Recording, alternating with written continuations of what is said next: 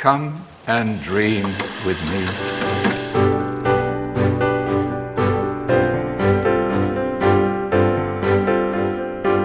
Hello and welcome to What Do You Want to Watch, the Explosion Network's premier media podcast. Every week we get together to talk about movies, TV, and online content and help you answer the question Is six years too short a period from an animated film to live action adaptation? Yes. I'm your host, Ash Hobley. Joining me today, Dill Blight. Uh, yes. Yes. If you don't know what we're talking about, it was announced uh, today at day of recording that they're doing a live action adaptation of Moana, uh, starring The Rock as, as Maui. Um, yeah. Rock getting paid, I guess. you know, it's like, no, this Black Adam stuff is not working out. I need to jump back onto something people liked that I did. So. I mean, it's not a terrible idea for a live action film. It's just yeah, it's just it just feels too soon. It feels fucking pointless, is what it feels.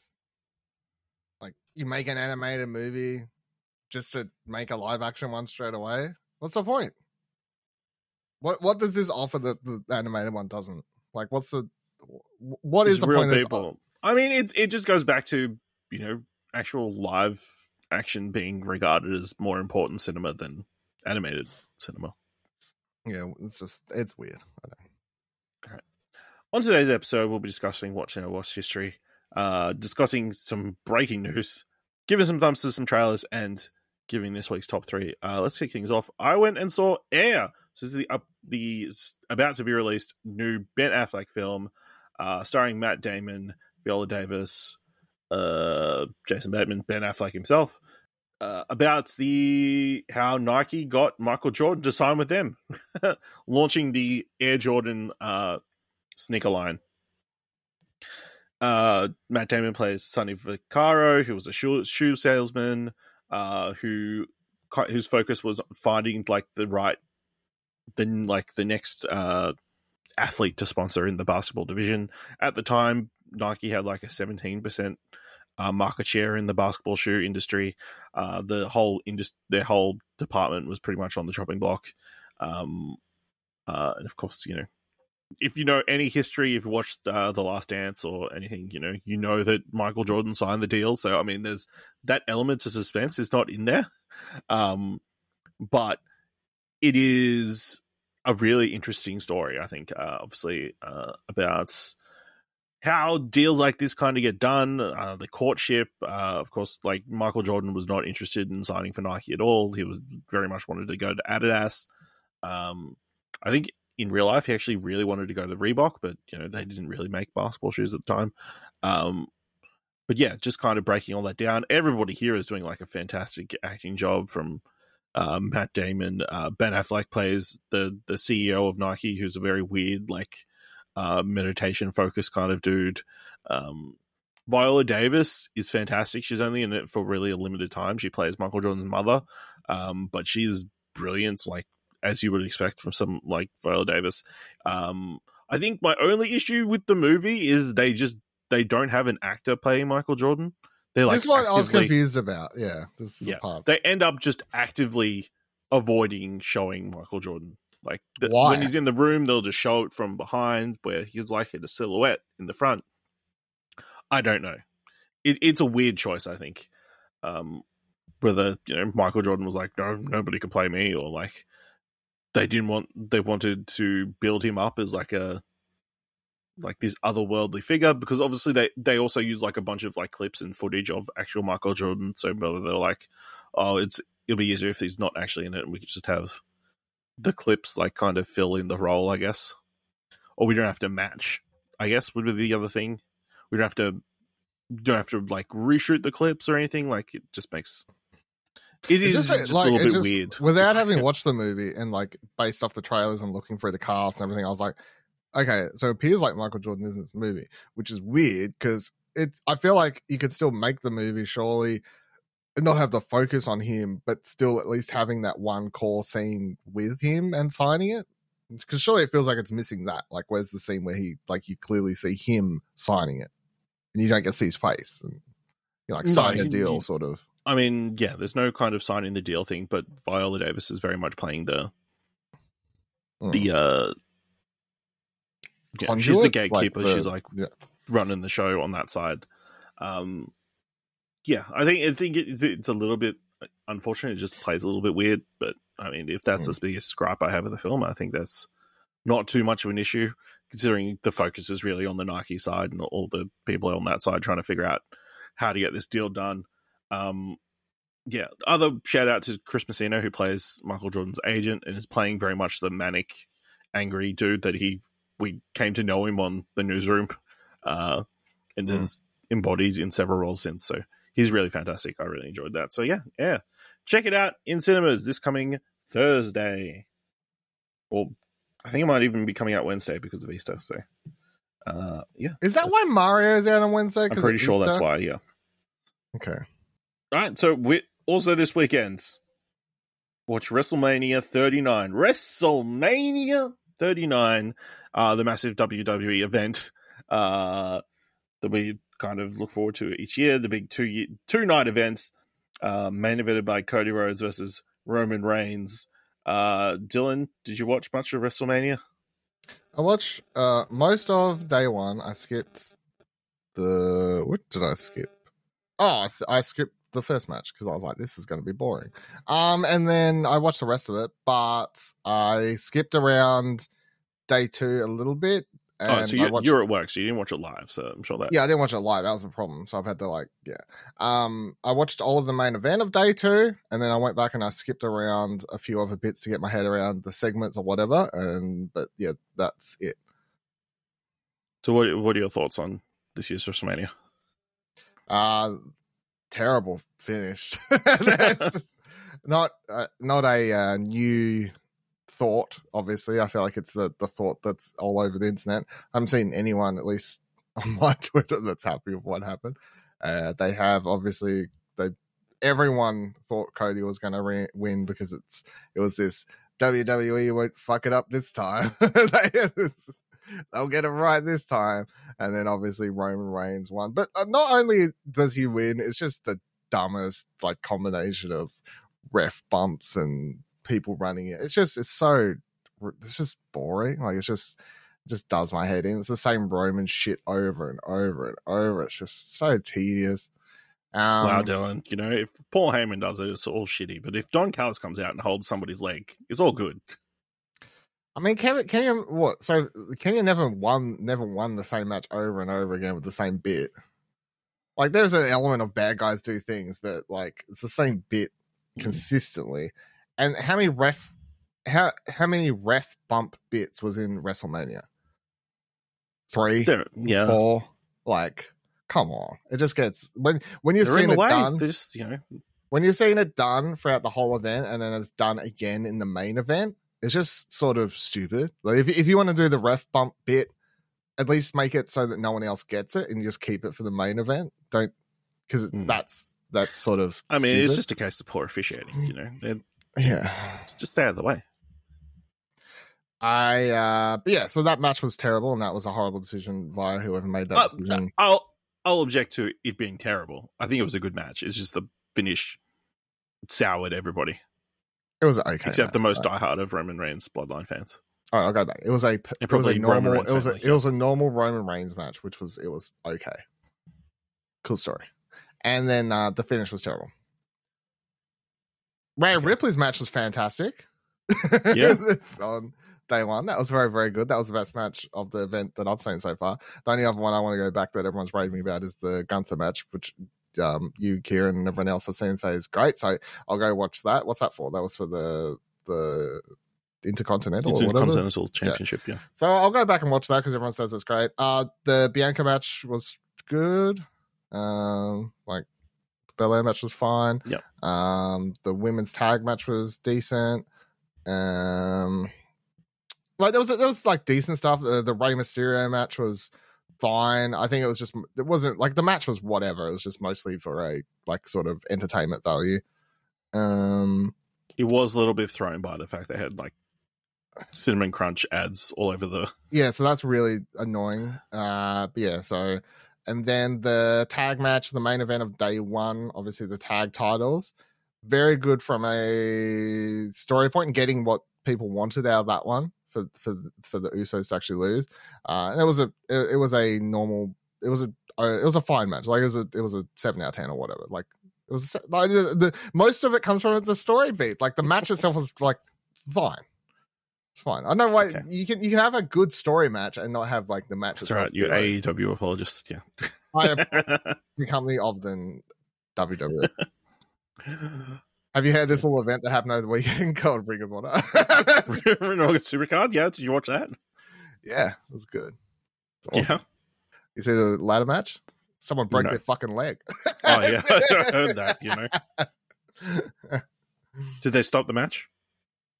no, because ain't little bitches. Well, there were like five other people in the match, so I mean that, Yeah, that makes a little bit of a difference. uh, I, you know, I thought it was pretty solid. You know, uh, like you said, I think the Gunther, Drew McIntyre, uh, Sheamus match was probably the the best match on the card, um, which a lot of people suspected coming in because obviously the Sheamus Gunther match at Clash of the Castle was considered by many like match of the year. Uh, so to get a kind of sequel to that was really cool. Um, I think it, I I didn't like the women's tag match. I think you know obviously the ending again. I feel like there was a lot of endings that didn't go well. Uh, whether they were trying to protect. Rumor is Ronda Rousey was injured, and whether that's like she they played into uh, that. Oh, I'm talking about the four way uh, yeah, tag um, into protecting her. Um, I think I really enjoyed the Usos Kevin Owen thing, but that might be just because I'm super invested in that story. Um, the Rey Dom thing was really fun, just very amusing entrances as well. Um, yeah, uh, yeah, the Rey. Uh, yeah, I did. I did enjoy Dominic coming in with, with the police cars, So police cars and everything. Yeah. Yeah. Even the purple mask, I think, throwback to Halloween Havoc or whatever.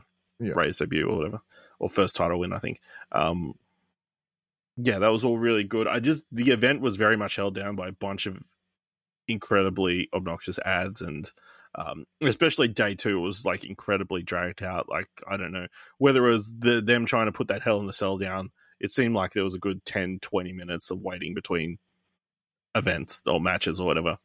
Um, yeah, that Hell in the Cell match I thought was solid, but obviously through you know the pacing was completely thrown off by Finn Balor getting his head completely busted open, um, and the WWE's policy of not showing any blood on TV. Uh, they're like, "Let's cut away. Let's here's a dancing bear and some chocolates, kids, and see, see- see- yeah. some Um, cereal."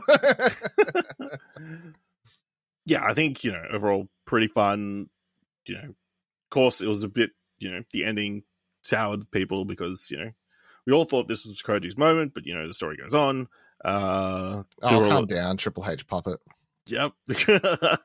It's doing Uh, his own. also, I love the press conferences. I thought they were really fun. You know, you should check out at least Sammy and Kevin Owens talking during the press I'll tell you conference. what, this Sammy is All he does is eat Snickers the whole thing. Um, the uh the press conference the, that Triple H comment I think is a dumb, like really dumb. Uh, Here's why.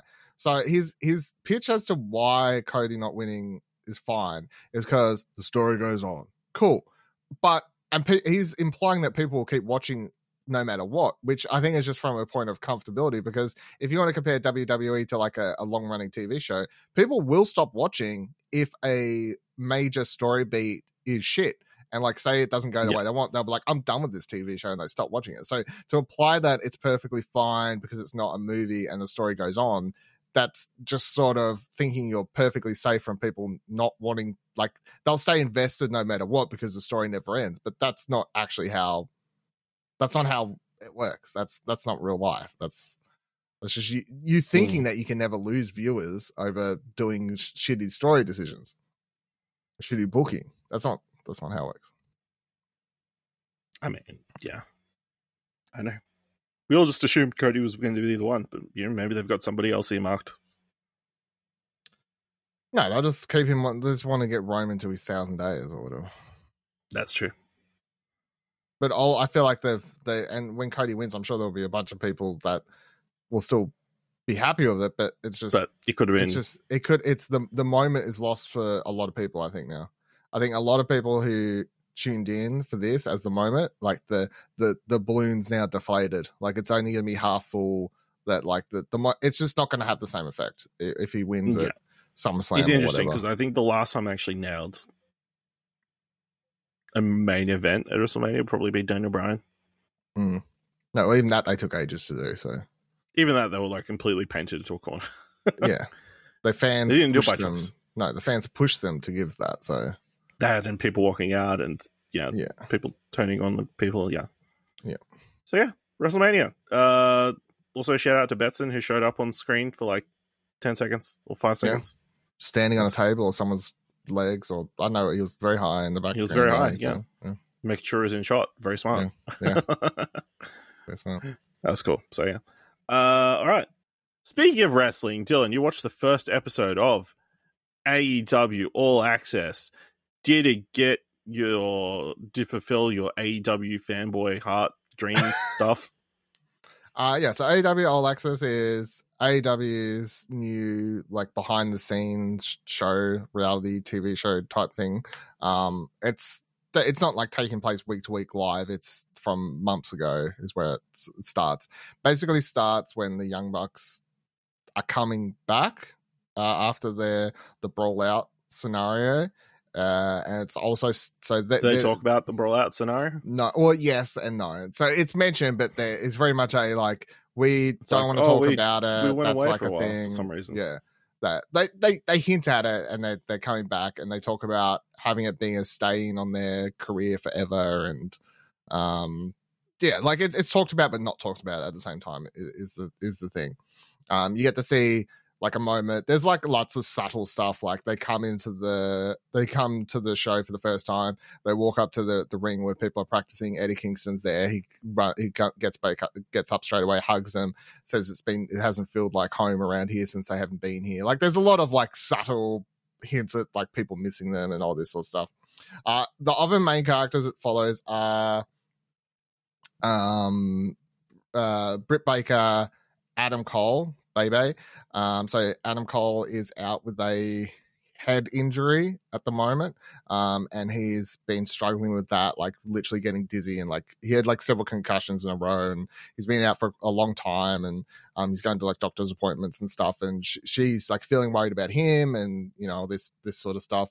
Then you have uh Britt is there and she's like talking about being the you know for the long time being the the the women's champion and like sort of leading the, the division and stuff and there's lots of like no cutting bullshit between her because there's a scene where she's standing there talking with um Toni Storm uh fucking i can't remember what the f- I know, can't remember who else was there. Anyway, she's they're all standing there talking about how Toni at the time was the interim AEW's champ, and they're pretty much like talking shit on how um Thunder Rosa is allowed to be out and she's not making any appearances even though she's injured, but she's still allowed to have the belt.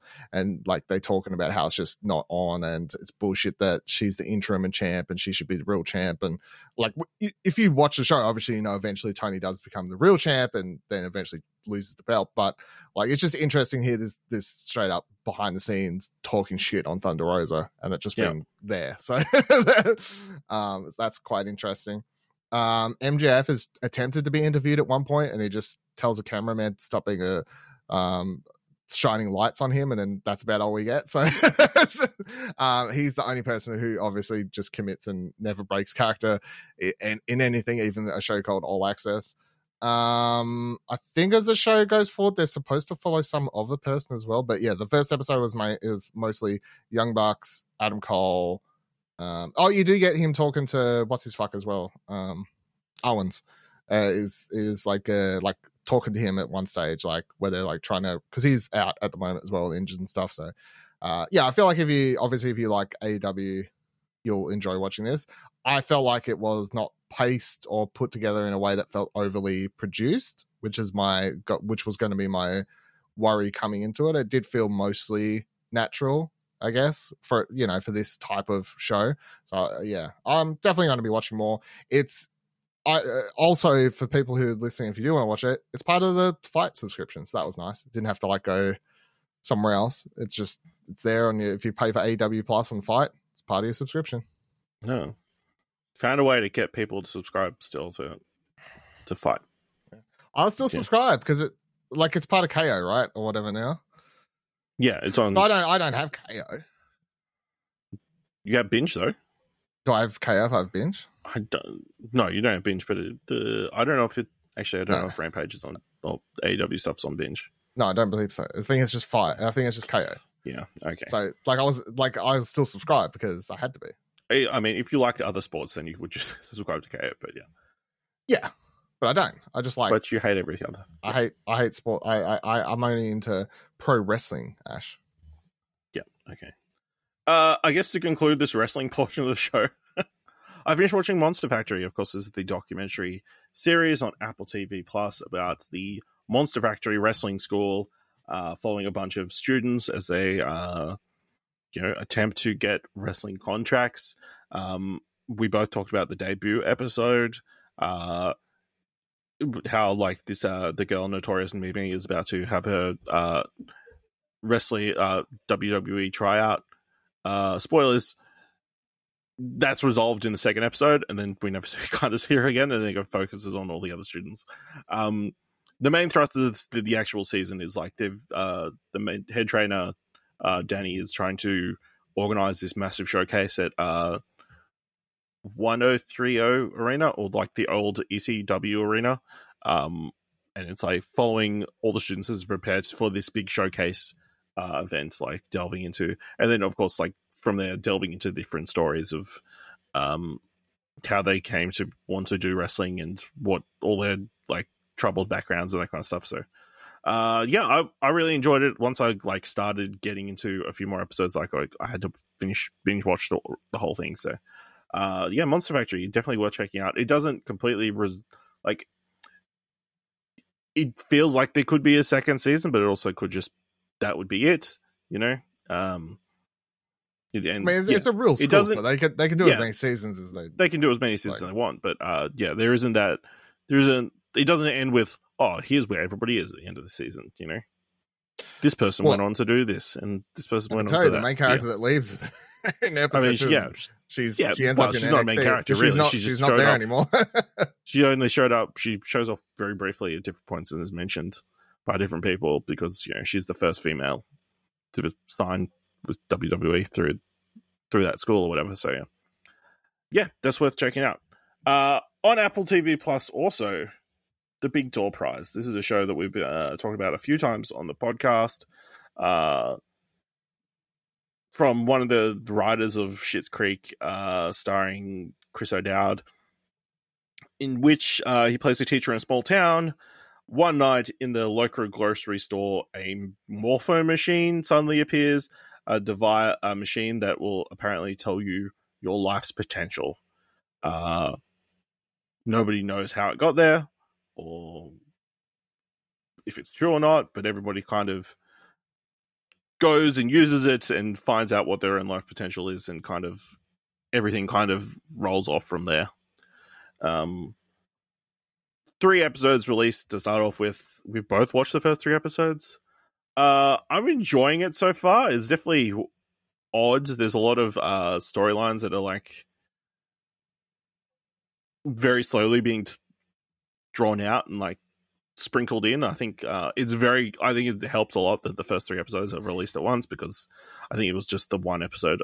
Uh, it would be a lot harder to get invested or want to uh, give the show a chance. Um, I did. I was surprised that the Chris O'Dowd character like checked their potential so quickly. Um, I thought that might have been a little bit more drawn out, but um, yeah, I think it's an interesting show that is raising a lot of. It has a lot of interesting ideas and questions it raises, but it hasn't necessarily hit any of them yet. Uh, but Dylan, what are you thinking? Of, what are your thoughts on the Big Door Prize so far?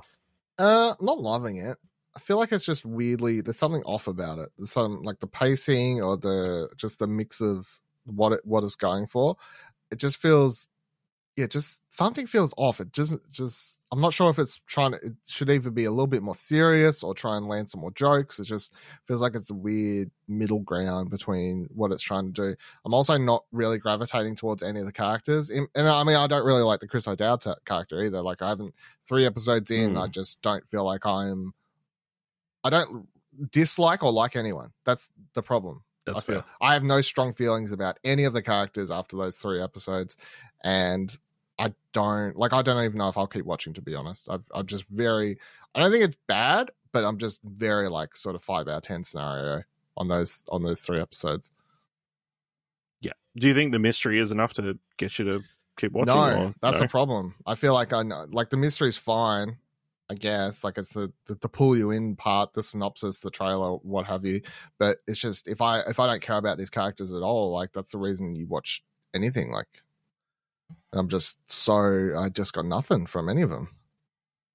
Yeah, I mean, it, it's yeah, it's definitely a show that's runs on its uh high concept. Uh, I yeah, I don't think the strongest of the, the characters the strongest element of it.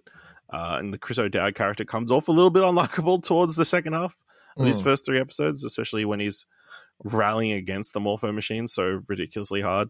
Yeah. Um, but yeah, I'm intrigued at the very least, especially like the kind of ending of the last episode with the the priest.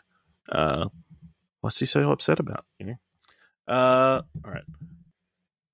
So over on Holocron Entries, we've been talking about season two of the Bad Batch. It came to its conclusion uh, this past week. Uh, Dylan, what are your thoughts on the Bad Batch season two? Uh, it was a very up down season, as if you'd listened to our uh, podcast episodes week by week, you would have heard. Some episodes were good, some episodes were terrible, some episodes were great. Like it was, it was a really just the full spectrum. Um, I feel like it mostly leaned towards either being bad or average, though, which was the problem.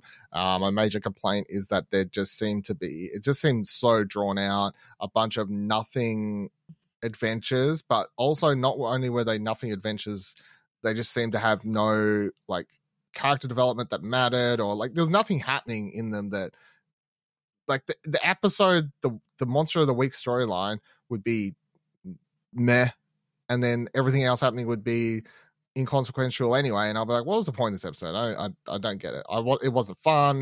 It didn't give me anything for the characters. Yeah so uh really great finale though. Really fantastic two part finale so they at least landed the the finish there there and um left in a, a, super interesting spot for season three. So hopefully they can just turn things around coming into the next season. Yeah, I agree. It was a very you know drawed out season. I think you know if you were to use a word that I dislike, there was a lot of filler. Yeah. Uh, so I feel like um, it's justified in this one rare occasion. there was a lot of filler for once. Yeah. Um, but when it did hit its stride and had like cool story moments and like things that progress the world of Star Wars forward, it was super enjoyable. Uh, it definitely left itself. It like kind of raised itself up to uh, high, a higher quality in those last couple episodes to um, leave you wanting a season three to come uh, soon, sooner rather than later, uh, and definitely leaving an interesting point. Uh, yeah, if the show explains what happens to the clones, like overall, I think you know it'll be a success. And uh, yeah, I mean, it's, it is uh, it continues to be a solid animated entry in the Star Wars universe. So check out Holocron entries uh, if you want to hear all our thoughts on each episode of the Very Bad Batch. They're kind of entertaining episodes, I think. Uh, Dylan, you over on Prime Video uh, you've been checking out The Power, new series starring Toni Collette.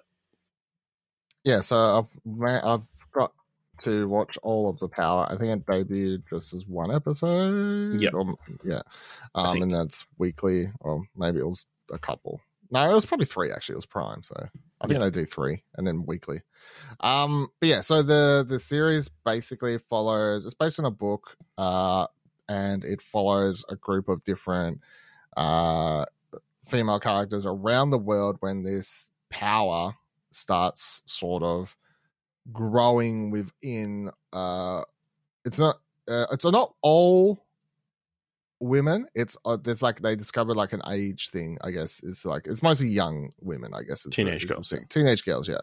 Um, this power starts growing with them, which enables them to electrocute um out of their body, and the the strength and the control that different characters and uh, teenage girls start showing with this varies up, upon person to person but um of course this starts this massive like change around the the world with how different countries start reacting to this and what they're going to do about this and whatever else. So um you have one character um Allie who she's sort of been adopted by this very like christian family and she uses hers to escape this this ha- household and then she ends up being picked up by a group of um nuns and like where a bunch of they're looking after a bunch of other girls and that's where her story sort of takes her.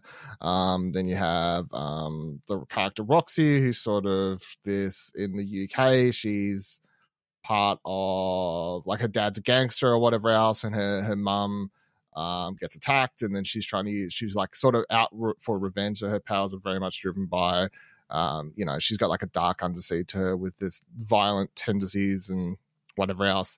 Um, none of the characters really interact with one another apart from seeing stuff on the news which is why i feel like the characters you're most people are probably going to gravitate towards is um, Toni Collette's Toni Collette who is the mm, not mayor she's like a senator? I don't know. She's a some politician i can't remember how what, what her role is but she's some oh senator i think is what it is i think she's like a senator um and then her da- daughter um um i can't fucking find her name joss i think or something like that um she like it's because you have like a fi- family d- dynamic there because you've also then got um john leguizamo leguizamo have yeah um Likuyama. there we go thank you John Leguizamo. um i don't know have you without googling Yeah. his last name you know how to There we there go. go. Um, the so you've got like three, two big actors there with um, one of the teenage girls being their daughter. So their their dynamic definitely feels like the the highlight of the show because you got like several characters all interacting with each other, whereas everyone else sort of starts feeling like I don't know, like it's a weird mix where they never get to interact. So I don't know if down the line you'll see more characters interact with one another, and that would be really cool. Um, yeah, they also from what I could tell, the show definitely doesn't feel like it's trying to rush through the book. There seems to they spend a lot of time, like they'll spend a whole episode on giving you as much to an event that's happening. It never feels like it's rushing to any, to any one time. Like even even when um even when like Allie runs away from home, it doesn't feel like it rushes through that. It's so that may annoy some some people. Like a lot of times, it's the show may feel like it's taking its time, but I feel like it's probably for the best. Like it's not trying to stretch this out to getting the most seasons out of it. I just feel like it's trying to to stretch it out to give the characters the the due the, the, time they're sort of due for their stories to to make sense is uh, is how I would put that. Um, and then the the other so the one other character is not female that sort of leads it is um fuck I can't remember is how you uh Toheeb Jimoh. Uh, I think that's Yeah, I'm trying to find right. yeah. Um from most people would know from Ted Lasso, where he's like one of the main soccer football players in that. Um he plays sort of a very happy go lucky character in that, which is uh which is very funny. But in this he's playing like a lot more of a serious role where he plays someone who um he begins going around as a journalist covering the events and he ends up getting caught up in um, being in locations where big power changes are happening and shifts of power are happening between the the balance of the, mostly sort of um, second third world country scenarios not like not in america like other places. Um, so that's really interesting. But i i i really enjoyed the show. Um it definitely is like straight up in your face for what it's about. It's not like you know it's not trying to hide like and do some very nuanced hidden message about like feminist ideology and the um, the power balance between male and female roles in the world and whatever else like it's very like there. But i think that's fine when the, the whole premise of the show is like hey these like powers have been suddenly shown up in these teenage girls. Maybe it's just balance the world is trying to rebalance itself or you know like something like along Hmm. those lines is what it's hinted at very early. So um if that's going to annoy you i don't know touch grass or something. But the uh, yeah, otherwise I I I very very very much enjoyed it. So All right. Cool. Uh, so you got around to watching Beast, the Idris Elba versus a Lion movie. yeah, I didn't like this movie. Did you watch this in the cinema? I can't Yeah, I watched the cinema. I Yeah, I didn't an like it. B movie. oh fucking the worst characters when i those girls deserve to die. I tell you like i'm i'm 15 20 minutes into this Okay, movie Yeah. and i'm just like just they should die. Like just the Idris Elba's character's like stay in the car. And they'll be like what was that? Like you motherfuckers like the worst it's like watching it's like watching a jaws where they're like This is like anybody in any movie, in horror movie. Why are you picking on these little girls? because it's it does happen in horror movies, but it's usually like one character who dies at the start of the movie, or, or like it's one character out of a group, and you're like, you dumb motherfucker. But it's like every character in this whole movie consistently makes dumb decision after dumb decision to the point it just got frustrating. Like it was so many dumb decisions, it was just sort of unbelievable and and stupid. So, um, no, I, I don't rate this. That's how I would say for this. All right. Uh, and then you also watched Jacob's Ladder. Yeah, so I've I've watched this one before. I, I just rewatched it because I got sent the for uh the the Blu-ray release done by Imprint, which has a bunch of new special features on it. A bunch of special features that are really really interesting. Some uh video essays done by people about the film specifically for this Blu-ray release, which I think is cool. Uh, but yeah, Jacob's Ladder is a really interesting movie. It sits in a weird point, I guess, in film history. Some people love it. It's like considered like a cult classic uh, of people like in hi- it, uh, at its time when it's released. The reviews were very mixed and stuff like that. But it's just yeah, it's hard to talk about without spoiling. But it's at the time it was marketed, I guess, as a more horror movie, like psychological horror movie, which it is to a- to a degree. But I think in history it's now been slotted a lot more into like a psychological war horror movie, which is is the thing. So it stars this character, um, Tim um fucking what's his last name? Robbins. Tim Robbins as Jason, who the movie starts and he's in Vietnam. And then like this this whole attack that happens, and then it skips forward in time, and now he's in New York City after coming back from the war, and he starts seeing all this weird stuff like demons in cars and like just lots of weird stuff happening and then it's this it goes down a road of like okay is this like ptsd is this uh like weird experiment the army did on him? Is this like it starts going down all these different routes and the payoff will work for some people. It works for me. I think it's like very very interesting some people I know, and if you ever Google the movie and its ending and stuff like that, you'll see people also put this on a list of like worst movie endings of all time because it doesn't work for a lot of people. But yeah, um, interesting, interesting movie, well worth watching. Uh, the Blu-ray release I think just came out last week, uh, so if you want to pick that up, I would suggest it for yeah because it has a lot of really good special features on it, a lot of original stuff only made for this release. Awesome. All right. That's everything I watched history. Let's move into some film news. And it's been a day with a lot of announcements. Um, yeah. uh, might as well just kick the wrestling one out, news story out of the way first. Uh, it's been announced that WWE and UFC are set to merge under UFC's uh, umbrella company Endeavor. Reading from Hollywood Reporter, Endeavor Group Holdings and sports entertainment powerhouse WWE made things official on Monday, unveiling a definitive agreement to form a new publicly listed company consisted of two iconic complementary global sports and entertainment brands, UFC and WWE. Endeavor will hold a 51% controlling interest in the new company, while existing WWE shareholders hold owning a 49% interest. The new company will be led by Endeavor CEO Ari Emanuel as CEO, who will continue in the same role at the remaining Endeavor business which includes talent agency WME and the likes of IMG. Uh, WWE executive chairman and majority shareholder Vince McMahon will serve as executive chairman of the newly created firm, while Mark Shapiro uh, will be president and chief executive officer of Endeavor and the new company. Uh, Dana White will continue his role as president of UFC, with WWE CEO Nick Khan holding the same president title as White, but at WWE. Uh, Dylan, what do you think? Uh, I think we previously talked about WWE being up for sale, but uh, Mm, Yeah. yeah, WWE joining forces with UFC. Yeah, adds up. I feel like Dana White would make a good companion for Vince McMahon and co. Yep.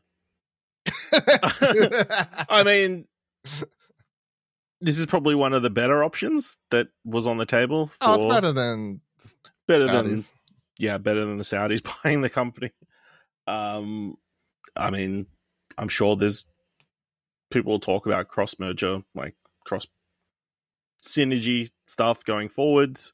Yeah. Um, but yeah, I mean, I saw Conor McGregor. McGregor already tweeted about wanting to win the fucking WWE belt and shit now. So yeah, sure, why not? Yeah. Have like a shoot title or whatever. I don't know. they tried Uh, that once. Yeah, yeah, they did. You know, and then the most random person, like one Yeah. from memory. Uh, yeah, I mean, it's good. It's been confirmed. It's a little disheartening. I mean, Vince McMahon's going to be on the board and still heavily involved. Uh, he- pretty. He came out with an interview this week where he says, "I've lot, made a lot of mistakes, but uh, uh, I've owned up to them and accepted my responsibility." It's like, mm, I don't believe you. Um, so yeah, I mean, I'm pretty That's the sure thing that's still he going. didn't. I'm pretty sure he just said, "I've got to step away."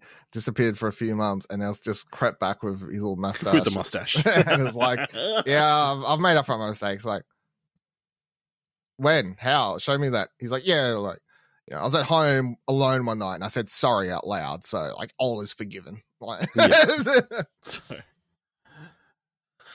yeah, I mean, this is going to be a massive deal. I mean, it you know, obviously WWE have weekly events, UFC has weekly events. I mean, it, it all kind of adds up, you know. So, uh, yeah, this is a potentially massive change to the sports entertainment, you know, world. uh, all right. Um, what story are we going to cover next?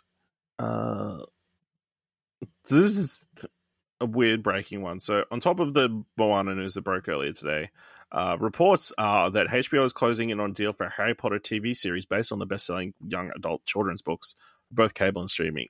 Uh, each season of the series will be based on one of J.K. Rowling's seven books, said the person who had asked not to be identified since the deal has not been announced, suggesting years of fresh TV fare from the popular stories. Dylan, of course, we're very much against J.K. Rowling, um, and you know, the Harry Potter franchise as a whole has been underperforming, uh, in at least the film and TV space with the Fantastic Beasts movies.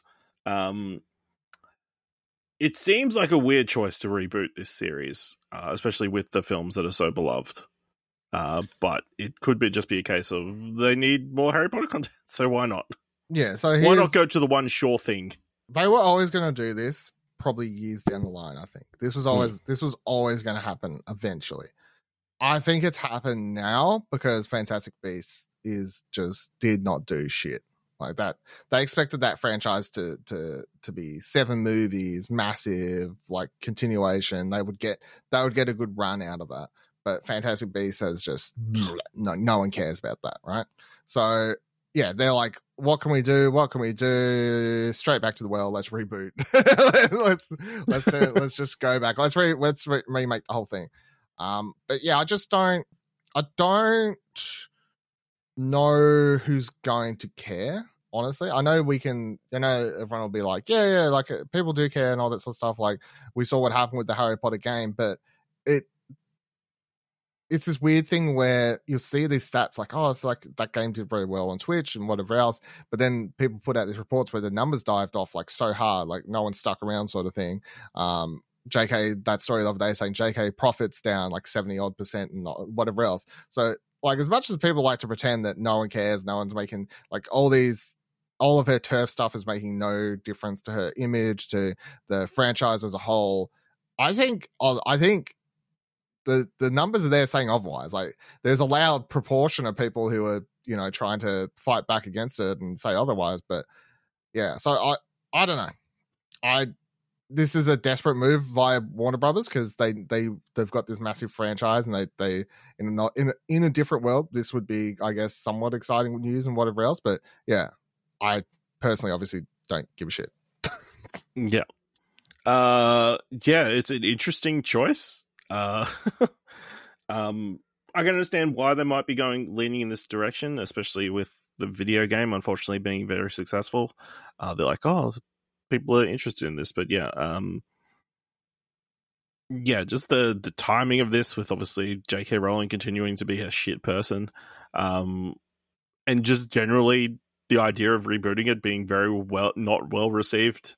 Uh, I've seen a lot of people like saying, "Oh wow, they're really running out of ideas if they've got to reboot uh, this book series." Um, I mean, it, yeah, like you said, in another world, we would be excited about the idea of them expanding on this world and uh, kind of taking their time to explore everything, but uh, just the interest in the series is diminished uh, for a lot of people. Um, and yeah, it, it's it's going to be a tough, uh, tough to compete against the movies that people hold with such nostalgia.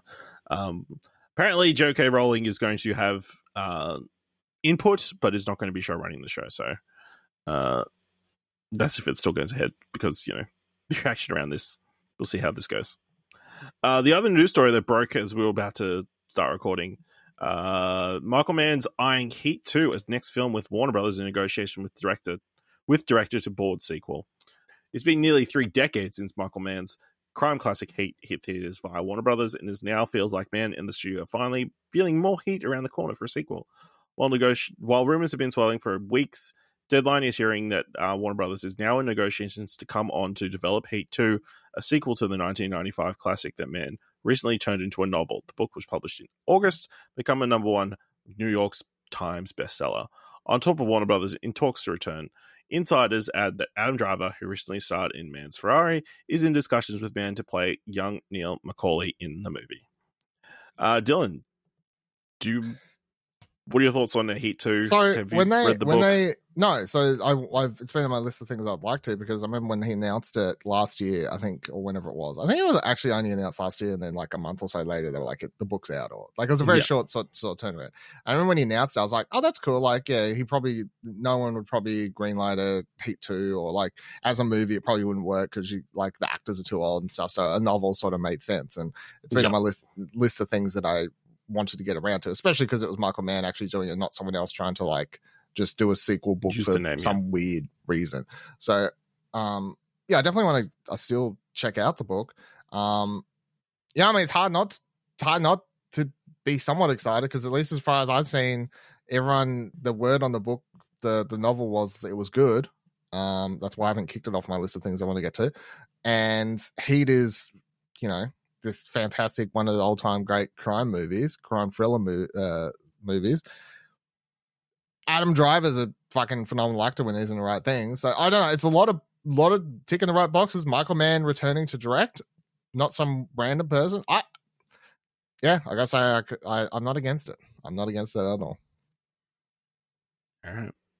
Uh, yeah, I mean, it all sounds good on paper. You know, uh, maybe this will be the thing that makes me watch it. Uh... we'll see.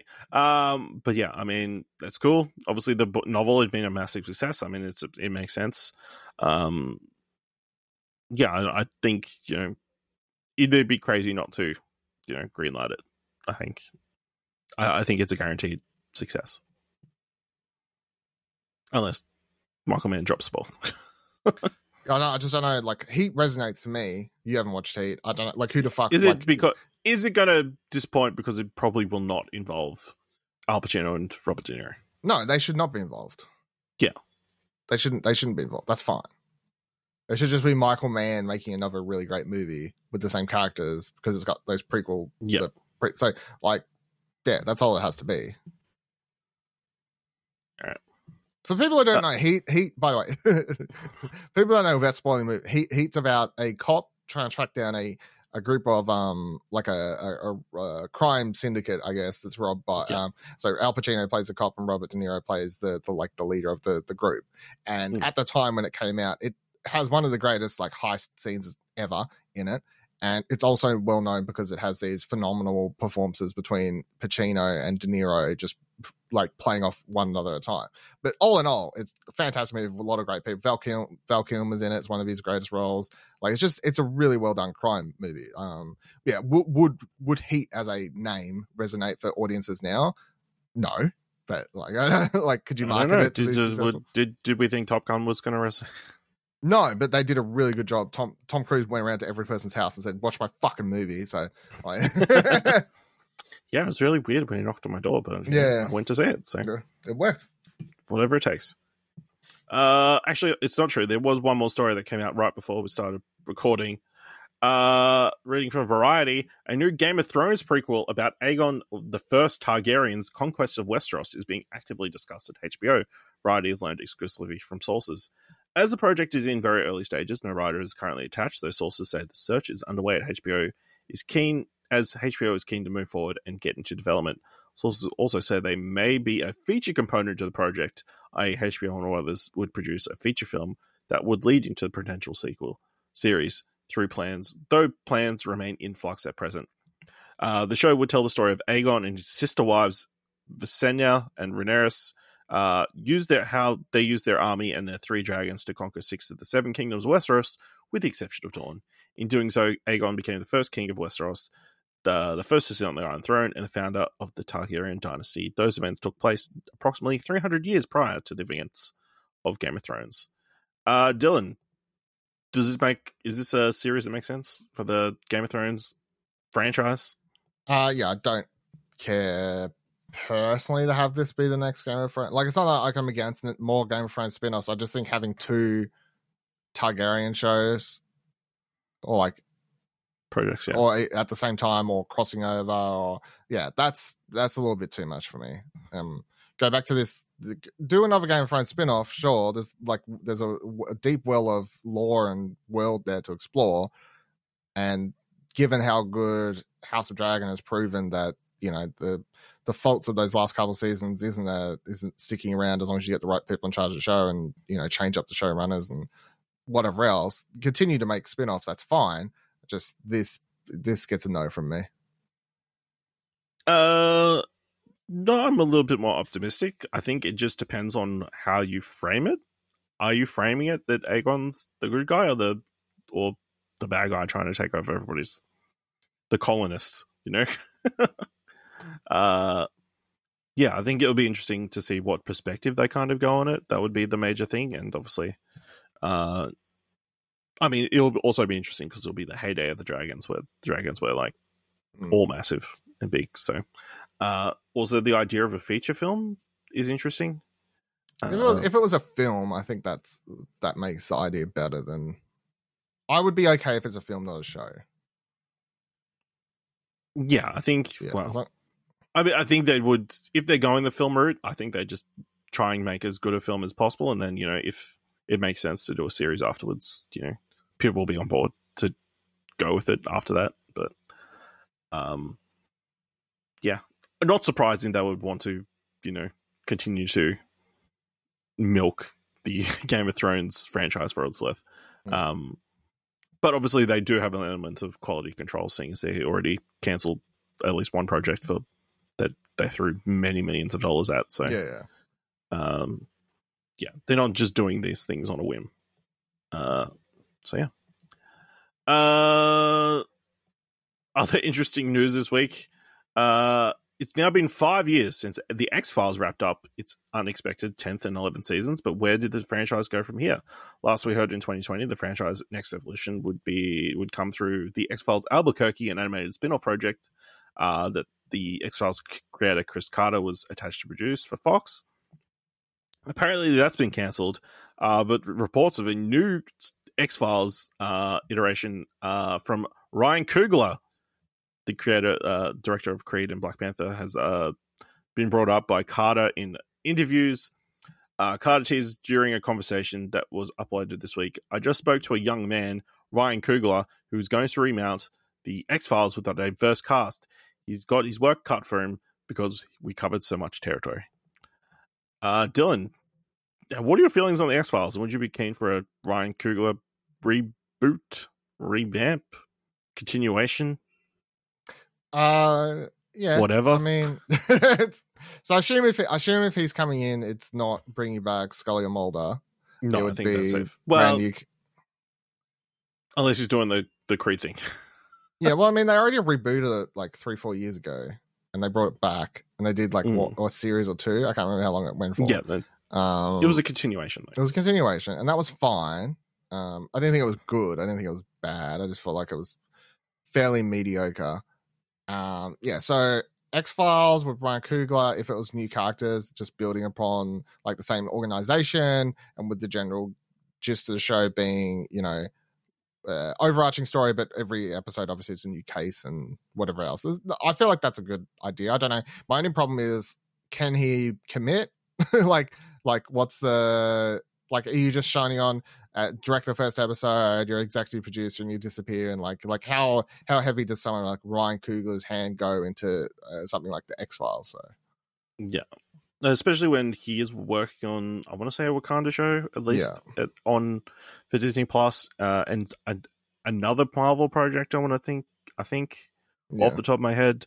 Uh, so yeah, it depends on how you know how much he's spreading himself. yeah. But, yeah. Uh, but yeah, I mean, if it could be very interesting. I mean, uh, yeah, I think it'd be interesting to bring X Files into more of a modern day setting where conspiracy theories and aliens are like still very much or crazy phenomena are still very much you know a thing that people talk about and uh, how Mm. do you how would you do an X Files I guess today with camera phones and internet and all this sort of stuff. Very interesting, but yeah. Mm. I'd be keen. I was never a big X Files person, so uh we'll see. yeah, it's just a weird headline to and a weird thing to mention in like a passing moment in the interview and like to describe Ryan Coogler in that way. This young man, Ryan Coogler. Have you heard of him? Uh, just nonchalant, very weird. Uh, the other other big story that this week that got a lot of attention. Uh, Sex Bomb is ready to rock once more with Netflix ordering a Scott Pilgrim anime series that will bring back the cast of the cult 2010 film Scott Pilgrim vs. the World. Um, Michael Cera, Mary Elizabeth Winstead, uh, Satya Bhabha, Kieran Culkin, Chris Evans, Anna Kendrick, Brie Larson, Alison Pill, Aubrey Plaza, Brandon Routh, J- Jason Schwartzman, Johnny Simmons, Mark Webber, May Whitman, Ellen Wong are all attached. Uh, Scott Pilgrim began life as a graphic novel series from writer and artist Brian Lee O'Malley, uh, published by Oni Press. In six volumes from 20, 2004 to 2010, uh, and focused on Scott Pilgrim, a slacker and member of the garage band Sex Bomb.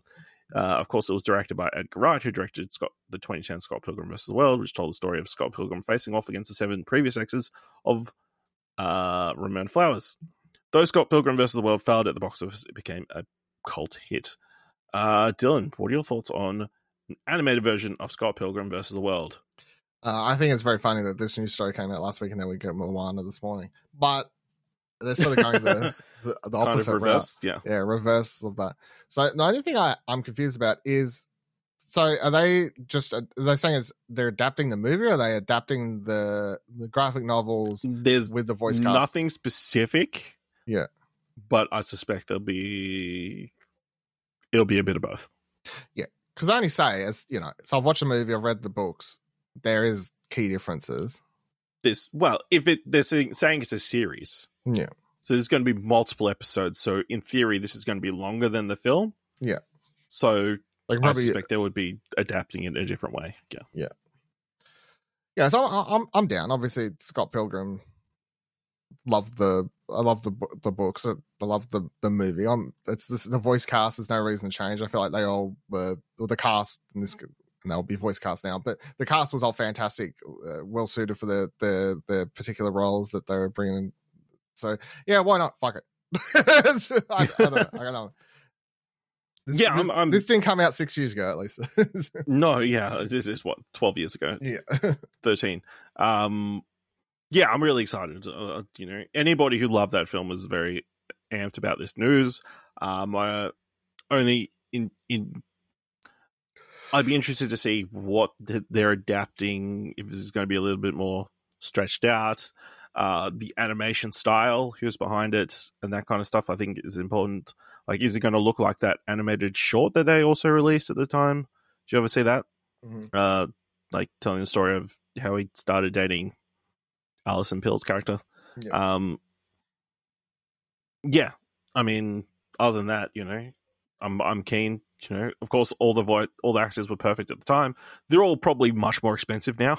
it would be the ma- the big thing. They all most of them went on to be pretty big stars. Um, so yeah, I, I'm definitely keen and excited. I think I think also this series uh being made after the the graphic novels have been completed gives them opportunity to tell the love story at the core of it differently. Where in the movie it was definitely centered as if Scott was going to end up with knives, and now they can like tell the story as if he was always going to end up with Ramona. You know, so uh, as also as people have pointed out, there was a like these kind of weird elements of that the the original film uh, that hopefully they kind of address, like particularly Scott trying to hit it, dating a 17 year old as a 23 year old. So, um, yeah, that's a very exciting news. Uh, they said, I think Edgar Wright said it's coming imminently, so hopefully sometime this year. Uh, but yeah, we'll have to wait and see. Uh, a little bit more serious news. The Writers Guild is taking its first steps towards a potential industry strike. Uh, the union has set a strike authorization vote with online polls opening April 11th uh, and closing April 17th. The Guild announced to members on Monday. While a strike authorization vote does not ensure a writer's strike will occur, it does gauge members' willingness to cease work if the union deems a strike necessary. If a large portion of the members support a potential strike, that could improve writers' leverage in the ongoing talks with the studios and streamers. As such, the Guild was widely expected to call the vote at some point during a round of negotiations that many members consider pivotal, pivotal for shoring up the pot- future of the profession. Um, a strike could only begin after the writer's contract with the studios and streamers expires on the 1st of May. The WGA has struck six times in its history and is generally considered the industry union that is most willing to walk in negotiations with employers. As such, rumors have been swelling in the industry for months that due to major changes that writers are seeking to implement this year, they will strike this spring. Uh, so, in the writers' last strike occurred uh, 2007 to 2008 amid a heated battle with studios over new media, which then meant distribution over the internet, iPods, and cell phones. Lasting 100 days, the work stoppage cost the California economy an estimated $2.1 billion uh, and took a toll on the co- writers' compensation, overall deals, and industry relationships.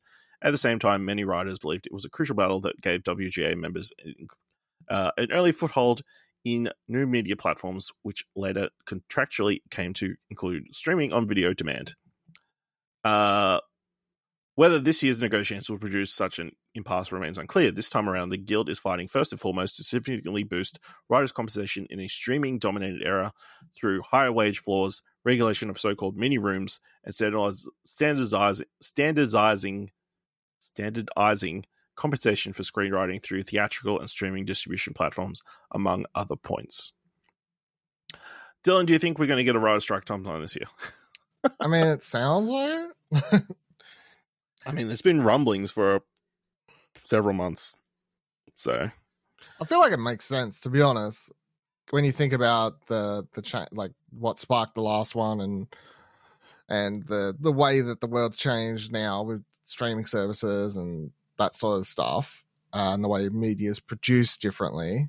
Um, yeah, I mean, yeah, let's say yes to, to get it down shortly. yeah. Uh yeah, I think I think it wouldn't surprise me, um, especially with, you know, you know, unless the studios just give in and like accept, you know. um do you remember the the 2000 2008 Yeah, yeah, yeah. writer strike? Yeah, it yeah, kind I of- remember reading about it um all the time, like picking up magazines and like they were covering it and reading about it a little bit online. Not as much as we would have now, but yeah, I definitely remember like reading like reading about it and reading how much it was going to affect the industry and how um, you'd you'd read about movies being shut down or like uh, take these massive pauses, and you know even even nowadays you read stories about stuff I didn't even know that movies, what movies and how those movies got affected because Yeah, like I think one that was very significantly affected was like Quantum of Solace, where like yeah that was one that like they were trying to get out, uh, They were- and they to the point where the the director and Daniel Craig were the only ones who could like Were touch the script or they were change writing things. yeah they were changing things because no one else could legally do anything, and then you got that movie which was shit. Yeah. Uh, and then like a bunch of shows like obviously got significantly affected. shut Uh, down. Yeah. I think there was that season of Friday Night Lights that was like really weird and they just never addressed it. Like just, let's just jump forward and let's forget all the stuff we were doing. So um yeah, it'll be interesting to see how this plays out. I it'll be I don't think it will affect like the entertainment industry necessarily in the same way because uh I feel like a lot of stuff is banked up uh and that kind of stuff. And obviously it was more affecting network television at the time that like needed writers to be writing stuff for stuff that needed to go to air so quickly so. Uh yeah and it feels like obviously the last couple of years have seen some massive changes. I feel like the sudden dr- drop on uh from like not releasing in theaters like obviously the warner brothers bit like everything's coming to w hbo max day one. Uh that might have been kind of less for a lot of uh wanting changes to their compensation compensation and that kind of stuff. Uh and you know uh royalties not being the same as it once was uh and that kind of stuff. So yeah that's a very serious part of the industry that we'll be interesting to see how that plays out in the coming weeks uh, last couple of interesting stories. Uh, Street Fighter apparently might be coming back to film and TV after Legendary acquired the rights to the classic beat 'em up game. Uh, the studio will work with the video company Capcom on future projects. Street Fighter is one of the most enduring fighting video game franchises of all time. Began life with the 1987 arcade game Street Fighter and hit a high watermark with Street Fighter 2, the 1991 game that spawned countless special editions and remakes. In all, the franchise made 49 million units worldwide, with the new installment Street Fighter 6 due out June 2nd, is known for characters such as Ryu, Ken, Chun Li, Guile, and M. Bison, each of whom have various moves uh, that make them memorable. Hollywood has made moves on Street Fighter in the past, with Universal releasing an ill-fated 1994 film that starred Jean-Claude Van Damme as Cole Guile, uh, and featured a cast star including Colin, Minogue, Ming Na Wen, and the late Raul Julia. Uh, more than a decade later, 20th Century Fox released Street Fighter: The Legend of Chun Li, which starred Kristin Kreuk in the title role. Like its predecessor, it was a commercial and critical bomb. A sort of animated adaptations have also made their way to the screen. Dylan, could a Street Fighter film or TV series work in 2023? I mean, they're trying to do um, Mortal Kombat movie, and that well, they they are doing a sequel, I believe, right? That was confirmed. So the first one was successful enough. So yes, uh, I I would say if they were going to try and do anything, you would try and do a TV show, not a movie, because I feel like then if you're trying to compete with the Mortal Kombat, you're just like you're going to bring both down at the same time, sort of thing. Whereas if you want to do a TV show, at least just sort of sitting in your own medium and you don't really have a sim- similarities there. Whereas I can see for people who don't play the games or whatever, you can see the scenario happening where my mum's like, "Well, oh, we've already watched that one, right?" I'm like, "No, that was Mortal Kombat. This is Street Fighter." You know, like it's a Yeah. that sort of scenario. Yeah, Yeah, I don't. As someone who knows very little about the plot of Street Fighter, I don't know. Uh, yeah, I think a TV series would make more sense, but you know, if they want to go the film route, I mean, have a coherent plot. I guess focus on whatever characters. I don't know. Yeah, it's an interesting one because obviously on the success of, you know, uh, on the success from the success of, uh, The Last of Us and the Yeah. Sonic games and uh, Sonic movies and that kind of stuff. the Obviously, green everything. video games. They, the curse is broken. Let's make them all. So, Hmm. yeah, it's interesting. Uh, final news story for this week is a feel good story. Make that marmalade sandwich. Long awaited movie threequel Paddington in Peru is on course to start production on July 24th, we can reveal. It's been six years since the second film in the hit franchise, The Brown Bear is keeping plot details for the third installment under his famous red hat for now. But as the title suggests, the movie will see Paddington getting into sticky situations in deepest, darkest Peru, his country of birth. Uh, yeah. Dylan, are you excited for Paddington in Peru? Of course. The only thing I have is who's directing it. It is not Paul King. yeah. So that's my Uh, one who do I worry. have?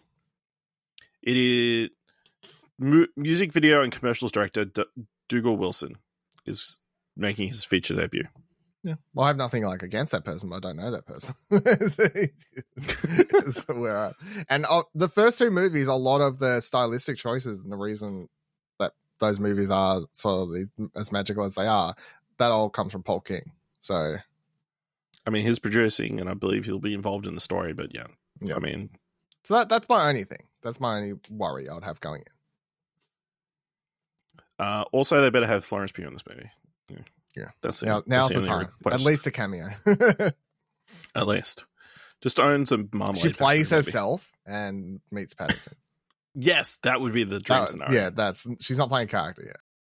Uh, all right. Let's give some time to some trailers. Of course, you can find all the trailers we're about to talk about in today's episode in the show notes below. Uh, first off, we got Elemental, directed by Peter Sohn, starring uh, Leah Lewis, Mamoudou Athie, Ronnie del Carmen, Charlotte Omi, Wendy Mc- McLendon Covey, Catherine O'Hara, Mason Wertheimer, uh, Joe Pera, and Matt Yang King. In a sea where fire, water, land, and air residents live together, a fiery young woman and a go with the flow guy discover something elemental. How much they actually have in common. Dylan, what do you think of the trailer for the latest Pixar film, Elemental, and why do you hate it so much? I'll go double thumbs up on this one. I quite enjoyed this.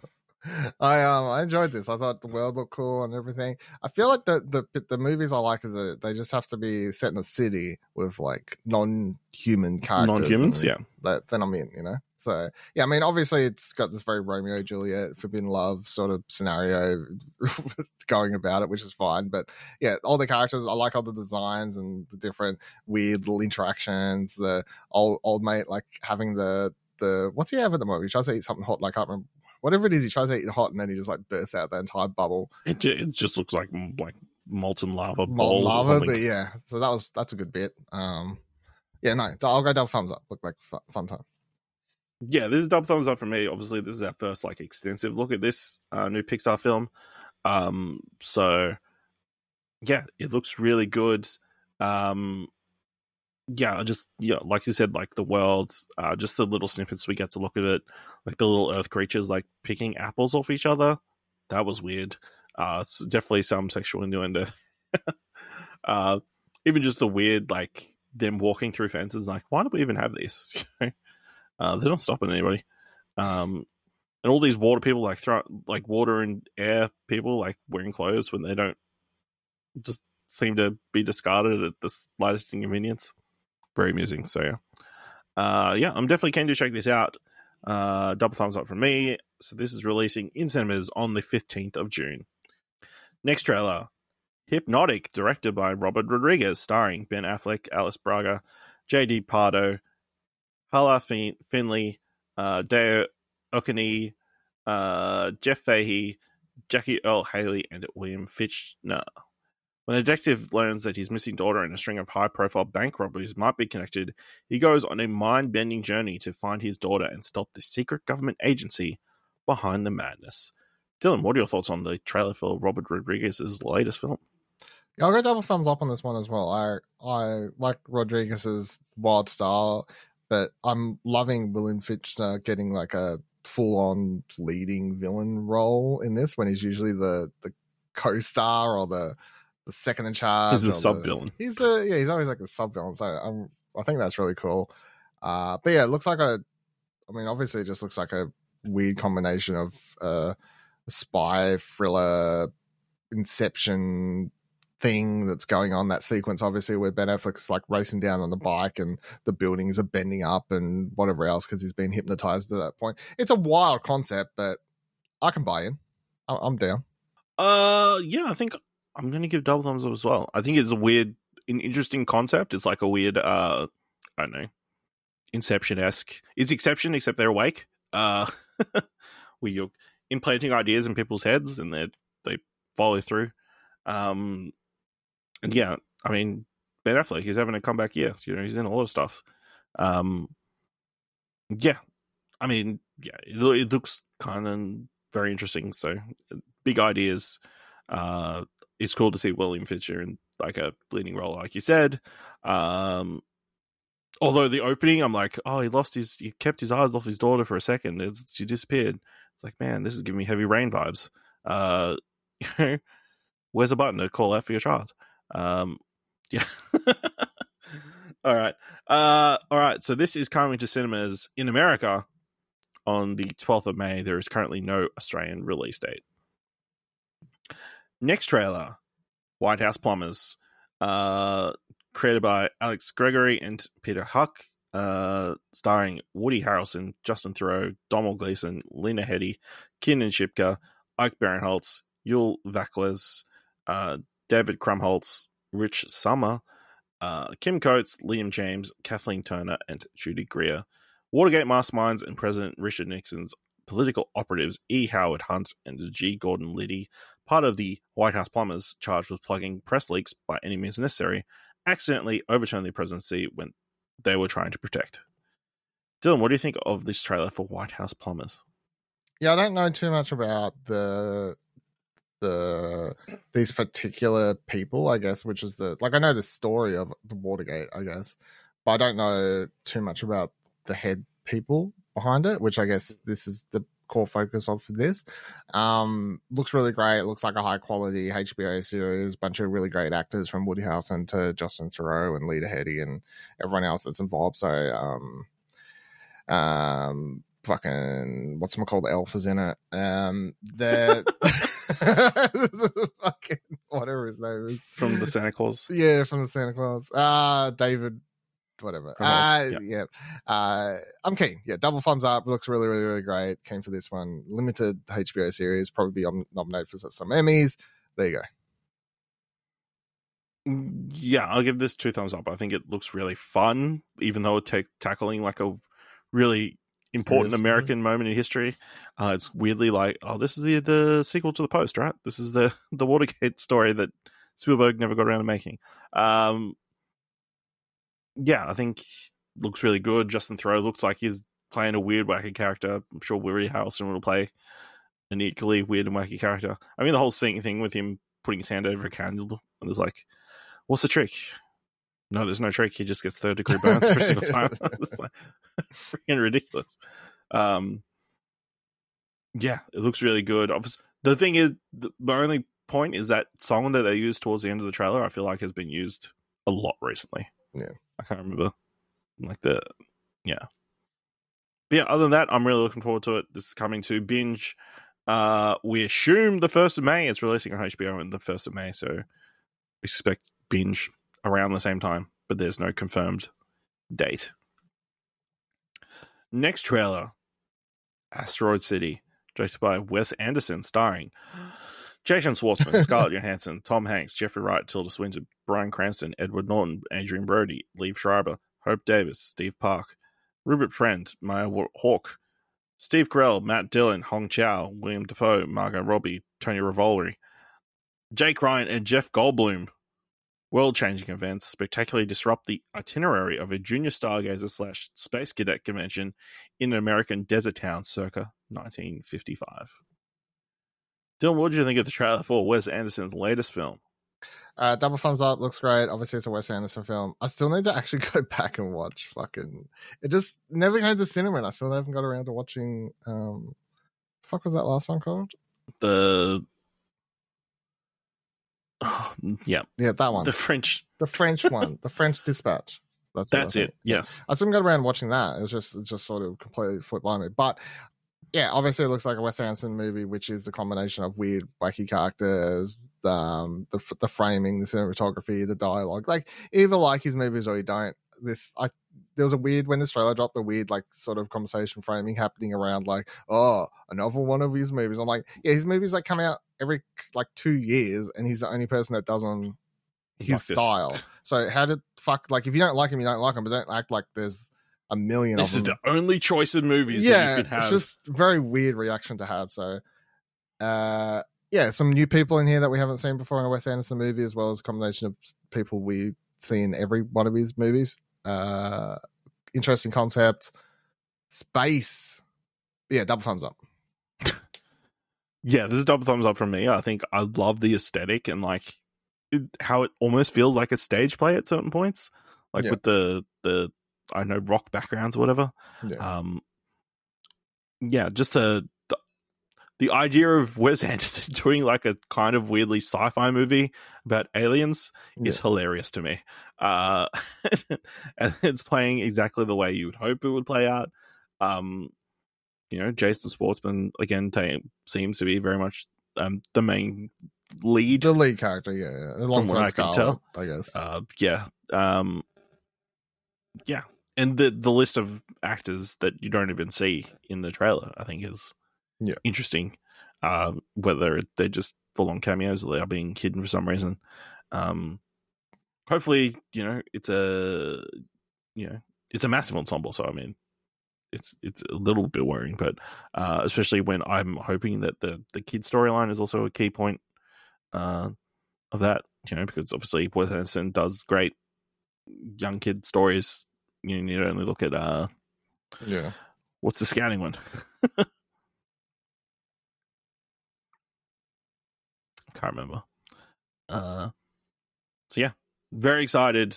This is coming to cinemas on 22nd of June. Looking forward to that. All right. Next trailer for this week, oh, final trailer for this week Blue Beetle, directed by Angel Manuel Soto, starring Xolo Maridueña, Adriana Bazar- Barraza, Barraza, uh, Damien Alcazar, Elpidia Carrillo, Bruna Marquez, Macozine, Raul Max Trujillo, Susan Sarandon, and George Lopez. Mexican American teenager Jaime Reyes gains superpowers when a mysterious scarab binds to his spine and provides him with a powerful suit of blue alien armor. Dylan, what do you think of the trailer for the latest DC film, Blue Beetle? I thought it looked pretty fun. Um, it's really weird. Like in retrospect, it's still even now after a trailer, I can't believe Blue Beetle's a real movie that's happening. To be completely honest, it's such a like just weird character to have Yep. being a live action movie.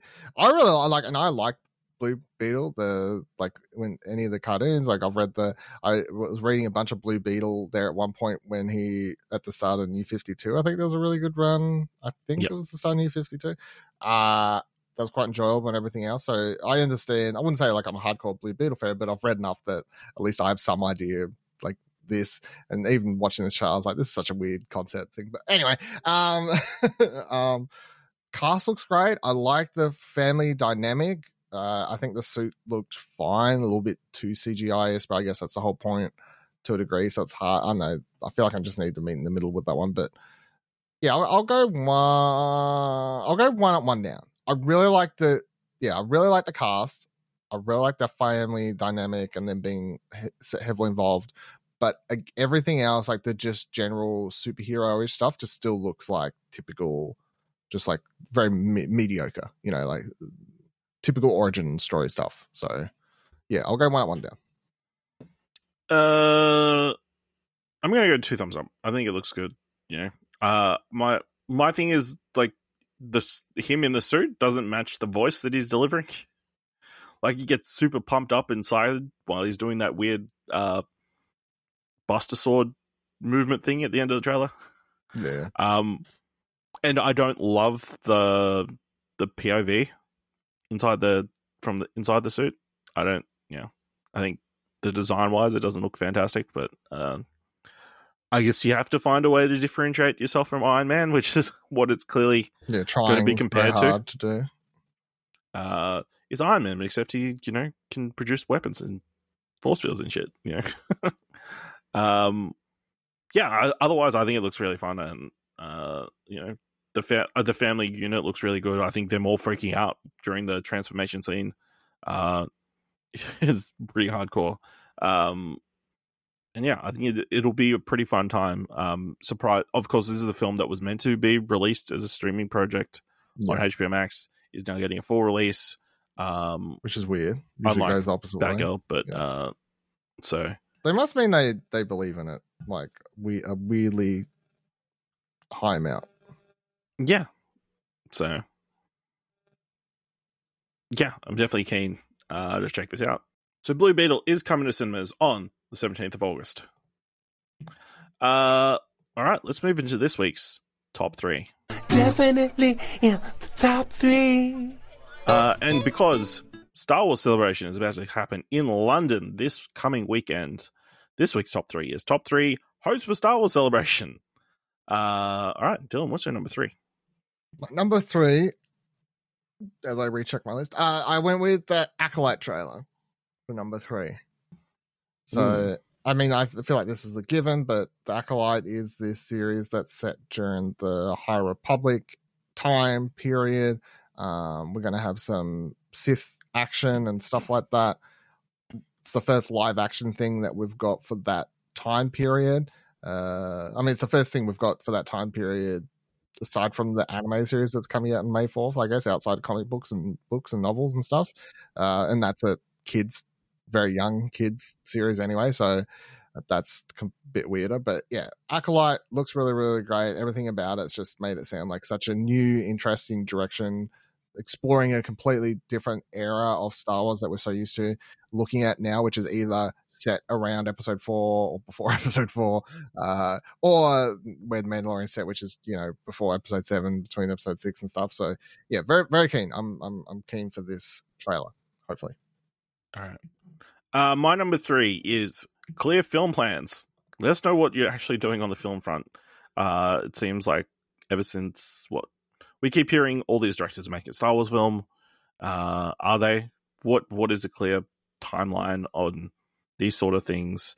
Um, even if it's like, hey, we haven't got any concrete plans uh, going forward, we'll let you know at next year's Star Wars celebration. Just uh, just shut down a lot of these rumors that are spreading around. You know, what's Taika doing? Is he making that Star Wars movie? What's this uh, movie that Damon Lindelof just jumped off? Is that a thing? What's happening with Rogue Squadron? Let us know. So yeah, that would be my number three hope. Dylan, what is your number two? my number two is news teaser trailer. Anything that's to do with Andor season two. So just anything. Just tell me when that's happening. Tell me when I can watch it. Give me a little bit of something. Don't give me something. Show a little bit of something to the audience. Give them some hints. I don't know. Anything that lets me know roughly when I can watch this as our favorite show of last year. My number two, more projects like Star Wars Visions. Uh, obviously, we love Star Wars Visions season one. We're very keen for se- season two. Give us other weird, interesting projects from the Star Wars universe. Uh, you know, whether it's like weird short films, live action short films exploring different aspects, uh, other weird, crazy animated projects. Give us the Last Ronin uh, novel adaptation. You know, just just go wild. You know, give us some give us some crazy left field stuff. That's what. That's my number two hope. Dylan, what's your number one hope for Star Wars Celebration? Number one hope is just one movie. one one movie goes to cinemas. It's a thing. It's not going to get cancelled. It's just it's not it's not it's not It's gonna be a set. complete it's not set during episode four, and it's not. It's a it's just it's a new new characters, uh, time period that I'm not sick of. It's going to get released in 2025. It's a real movie. I can watch it in a cinema chair at a cinema. Star Wars movies. What a concept. Bring it back. Yeah. Uh, my number one Skeleton Crew trailer. Yeah, I think we've kind of covered the gamut of what potentially could be uh, announced. Uh, obviously, it, apparently, it's been shot last year, so you know the footage is there. Mm. Um, yeah, kind of give us an idea of what the show is and uh, when we're going to get it. So that would be my number one hope for Star Wars Celebration. Uh, so what are the plans to cover Star Wars Celebration this weekend, Dill? Are we going to talk about it on Holocron Entries? Is Correct. that the plan? That's it. So subscribe to Holocron Entries uh, and listen to our Bad Batch episodes while you're there. Or even our Mandalorian episodes while you're on the podcast feed, waiting for it to update with our coverage of Star Wars Celebration. Uh, Dylan, this week, what do you want to watch? This week I want to watch the Super Mario Bros. movie. Who doesn't? You know, point me at someone who does this. Tell me this isn't your pick right now. This is my pick, so I mean, Yeah, right. it, it's yeah. All the buzz so far has been like pretty positive, uh, especially from people who are invested in the video game side. Uh, there's been a little bit more mix on the actual film critic side. So, uh, what do they seeing- know? yeah, what did they know? uh, Uh, my second yeah. pick, though, if I, so if I'm going Super Mario Bros. for my movie pick, and I'm going to continue with this thing, this is just how it works now. My TV show pick would be Beef, the Netflix series about people wanting Beef. to fight each other yes, for car rage. uh, yeah, that would be my two picks as well. But you know, shout out to Pope's Exorcist for some reason that film is uh something Oops, Got into my mind. absolutely trash. Just yeah, brought up for some reason. Pope's Exorcist. Yeah. Might be Russell Crowe talking about it. WrestleMania. Smart sponsoring. Smart sponsor smart product placement, really. Even you're, you're such a sucker for WWE that they've tricked you into being like excited for a horror movie. Fucking hell. No, I'm not gonna watch it. All right. Uh, let us know what you're excited to watch this week. Um, what your top three things you want to see at Star Wars Celebration are. Uh, and anything about any of the news stories we talked about this week by going to explosion.com slash Twitter or jump into our Discord at explosion.com slash Discord. Uh, if you want to help us out here at what you want to watch, leave us a review on Apple Podcasts or on Podchaser. Leave us five stars. Anywhere can leave five stars or just tell people about the show. And if you've enjoyed this episode, Thor's worth a dollar, head on over to our Ko-fi page at explosion.com slash support. Thank you very much for listening. Until next time, keep watching stuff, I guess.